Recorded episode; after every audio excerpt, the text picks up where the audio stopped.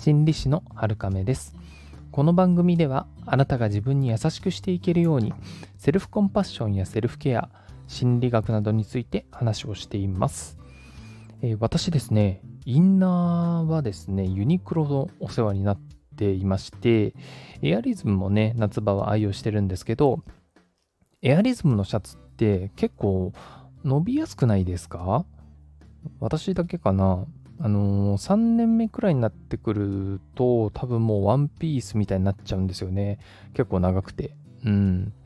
それでできればもうちょっとコスパのいいのはないかなと思って GU とかワークマンとかそのあたりあの比較してるのないかなと思ってネットで調べてみたんですよそうするとねやっぱりそういう記事書いてくださってる方いるんですよ。ほんとありがたい。うん。で、それでちょっと情報調べていくと、普段着レベルだとやっぱりエアリズム一番良さげかなっていう結論になってるんですね。で、まあ、とってもいい、着心地いいし、すごいサラサラで乾きもいいし、最高なんですけど、伸びるのだけはね、ちょっとね、もったいないなーって、何年も着れないなっていう風になっちゃうんですけど、これあれですかね、ユニクロさんの作戦なんですかね。うん。まあね、昔のあの綿のシャツとか着ていた頃に比べると、だいぶそういう機能的なものも増えて、いい時代になったよなっていうふうには思ったりはします。でもね、もしエアリズムよりコスパ良くて、さらって着れる気持ちいいのあるよっていうのが、もしあったら教えていただきたいです。秋もね、近くなってきましたけれども、まだまだエアリズム来ますので、よろしくお願いします。さて、えー、今日のメインですけれども、失敗っていうことについてちょっとお話ししたいなと思います。失敗ですね。もうね、失敗っていう言葉が苦いですよね。私はね、もう人生において失敗だらけだったなっていうふうに思います。いろいろと目指してきたことは挫折しまくってますし、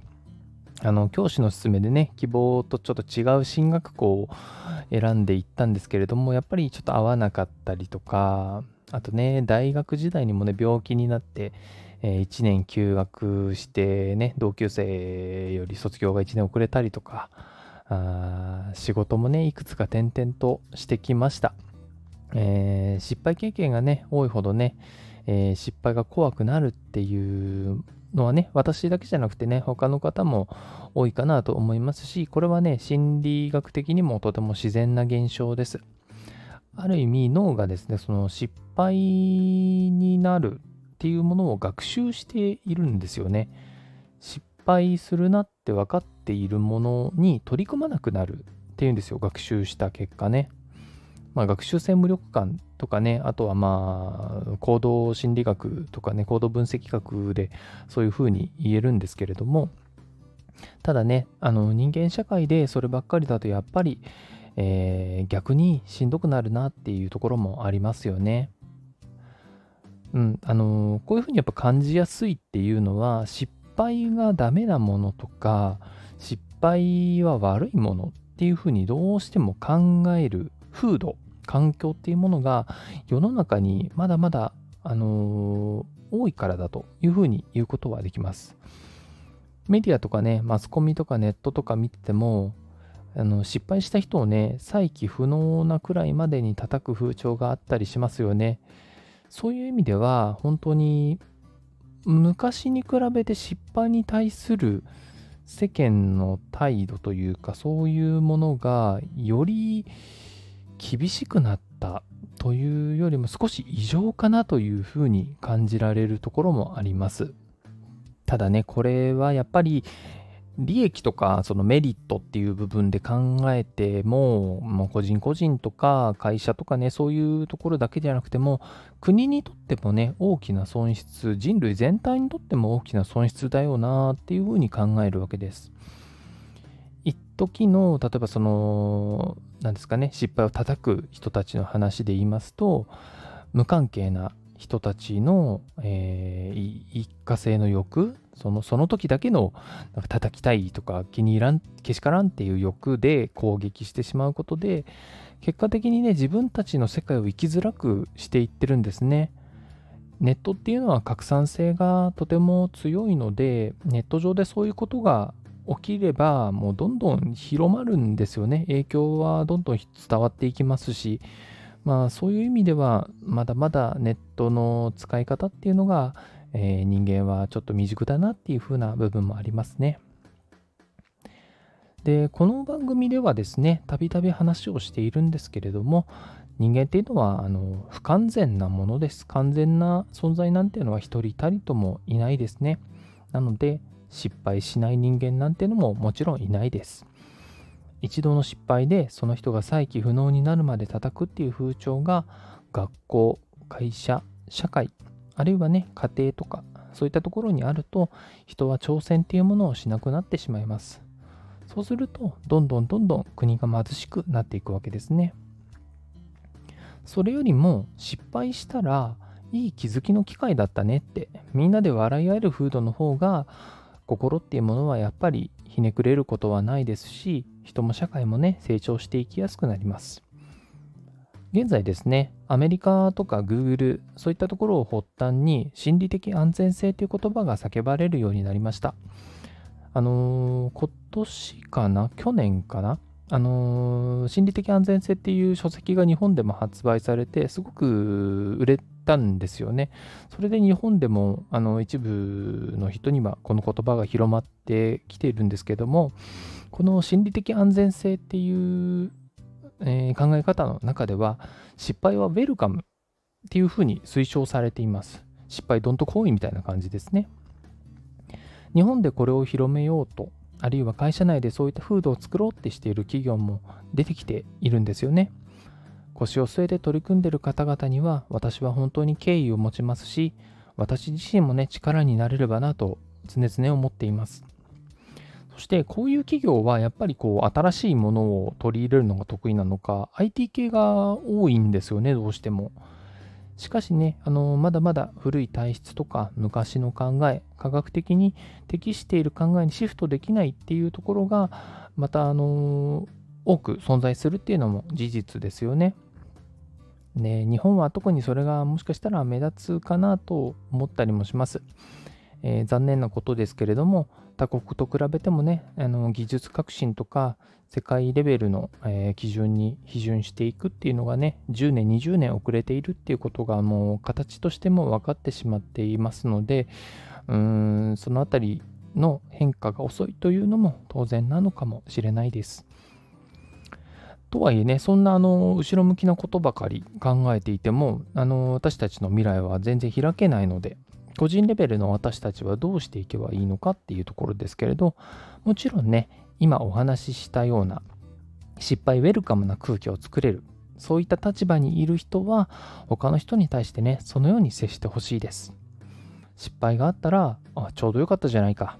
私も改めて知る機会になったよ。そういうこともあるよな。ちょっと辛かったなとか、いい機会だから環境を含めて見直そうかとか、ね、状況に合わせてできることっていうのは変わると思いますけれども失敗が前に進む一歩の一つだというマインドを持って少なくともね言葉かけとか空気づくりからは始められるんじゃないかなと思います。あのー、3歩進んで2歩下がるみたいな言葉がありますよね昔の歌で。で失敗を2歩下がるというふうに考えるんじゃなくて失敗もあの前に進んでる一歩の一つだっていうふうにみんなが思えるようになればその辺りも失敗って嫌なものだなっていうのがかなり減ってくんじゃないかなとは思う思うんですよね。で失敗がダメになるんではなくて失敗をきっかけにねいいものが作れるっていうことを脳に刻み込んでいくそのためにはそういう行動を繰り返す必要がありますね。よくお話しするんですけれども脳っていうのはよく使う神経を強く太くしていくっていう、えー、習性があります。なので、えー、失敗に関してもあの考え方あるいは行動とかをね繰り返して、えー、いい反応をいい行動をとっているとやっぱりそういう回路が脳の中にできていくんですね。なので失敗っていうものに対する自分自身の考え方もそうですけれどももしその環境をね変えれる立場にある人とかであればそういう行動をとってほしいなと思います短期的な数字とかお金を追いかけて失敗を責めたりしていると結局は長期的で大きな利益いい人間関係コミュニティとか会社組織そういったものを良くするっていうことができなくなってしまいますのでこの辺りはあの大事にしてほしいかなと思ったりします。ではですねそういう立場にもなく自分自身一人にはどうしたらいいのかっていうところなんですけどこれはですねあの結果主義ではなくてプロセス主義になるっていうことが大切になります。結果を求めてくるっていう人はまあいますよね。お仕事だと特にそうだと思いますし学生ですら多分テストとかねそういう点数とか結果を重視するような考えがやっぱりあの根強いかなと思います。それにビジネスで成功しているトップ5%の人は結果主義の考えであるというふうに言われていますけれども、ん心理学的にはですね、そういうトップ層にいる人っていうのは、あるいは鈍感、いい意味でなんですけど、鈍感であったりとか、共感能力が低かったりとか、ある意味恵まれていたり、問題を抱えていたりするっていうことがあの結構考えられます。さらに、あの5%っていうのはやはり少数派であるためにあの多くの人が参考にするにはちょっと数値が少なすぎるんですよね。なので自分にあの使えるように考えていくんであれば多くの人が、えー、実践できるものである必要があります。そうするとプロセスを重視するっていう考え方の方に行く方がいいかなということになります。そうするとプロセス重視でいると常に進んでいる感が得られますしそこに幸せや自信が生まれやすくなります結果主義になると結果が出ないとダメ。そうすると失敗すると結果につながらないからもうダメっていうふうになりがちなんですね。ですけれどもプロセスを重視していると着実に進んでいくことができます。昨日の自分より少し成長した。失敗もあったし、少し落ち込んだこともあったけど、今度はできるようになったなとかね、自分の変化に喜びを見いだせるようになるんで、これはおすすめです。他の人には分かりませんので、結局ね、自分がこう、プロセス重視とか結果重視っていうのは、もう結果っていうのは捨てるくらいの気持ちでもいいかなと個人的には思います。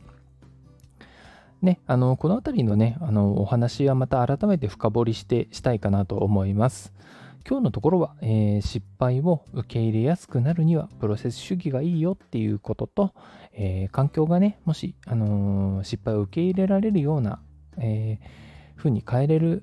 であれば変えていった方が居心地もいいし成果も出るよっていうことをお伝えしました。今日も最後まで聞いてくださってありがとうございます。この放送がお役に立てれば嬉しいです。今日もあなたが自分に優しくあれますように。心理師のはるかめでした。